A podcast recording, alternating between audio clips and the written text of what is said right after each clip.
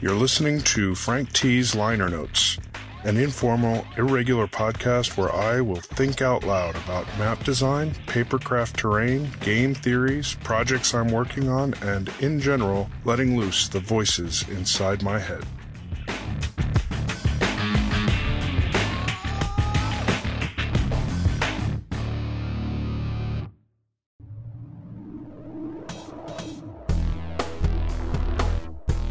How do I compress 8 to 24 hours of adventure material down to 3 hours of play? Well, my Savage Worlds adventure Heart of Darkness was originally written as a dungeon crawl in space. It's a gothic horror on a ghost ship and was inspired by Ravenloft. I originally wrote it for White Star, and that was when James Spahn had first released White Star, and there was a lot of excitement about having this new game and just this freedom, I think, for the community to now create something that wasn't your standard off the rack fantasy. So I started writing this dungeon crawl that had these gothic horror underpinnings.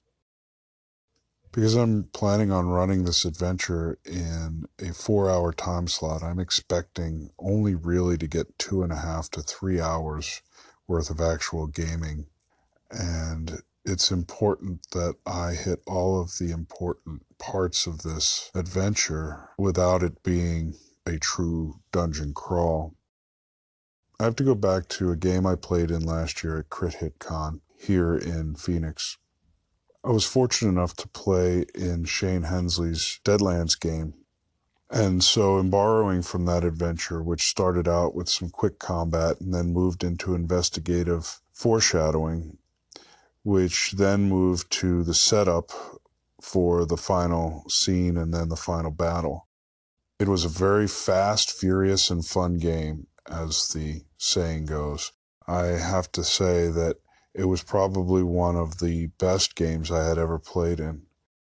After the game, Shane was talking about the quick combat and how he used the quick combat at the start of the adventure as a way of quickly getting into the action and a way of depleting some of the party's resources.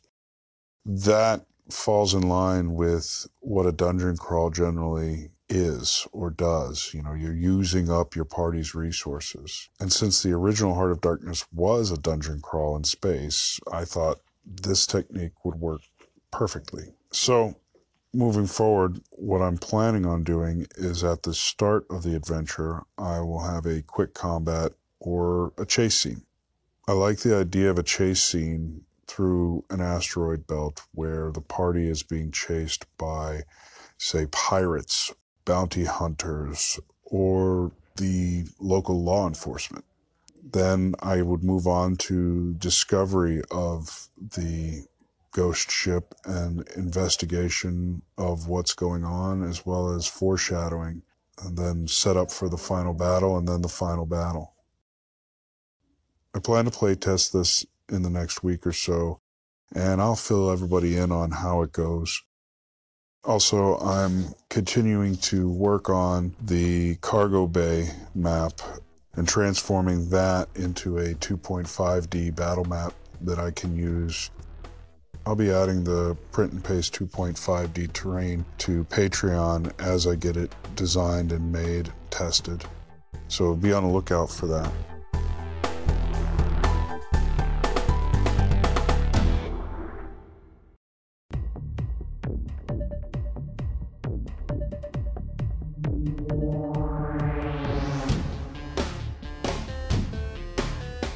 Thanks for listening to today's microburst of Frank T's liner notes.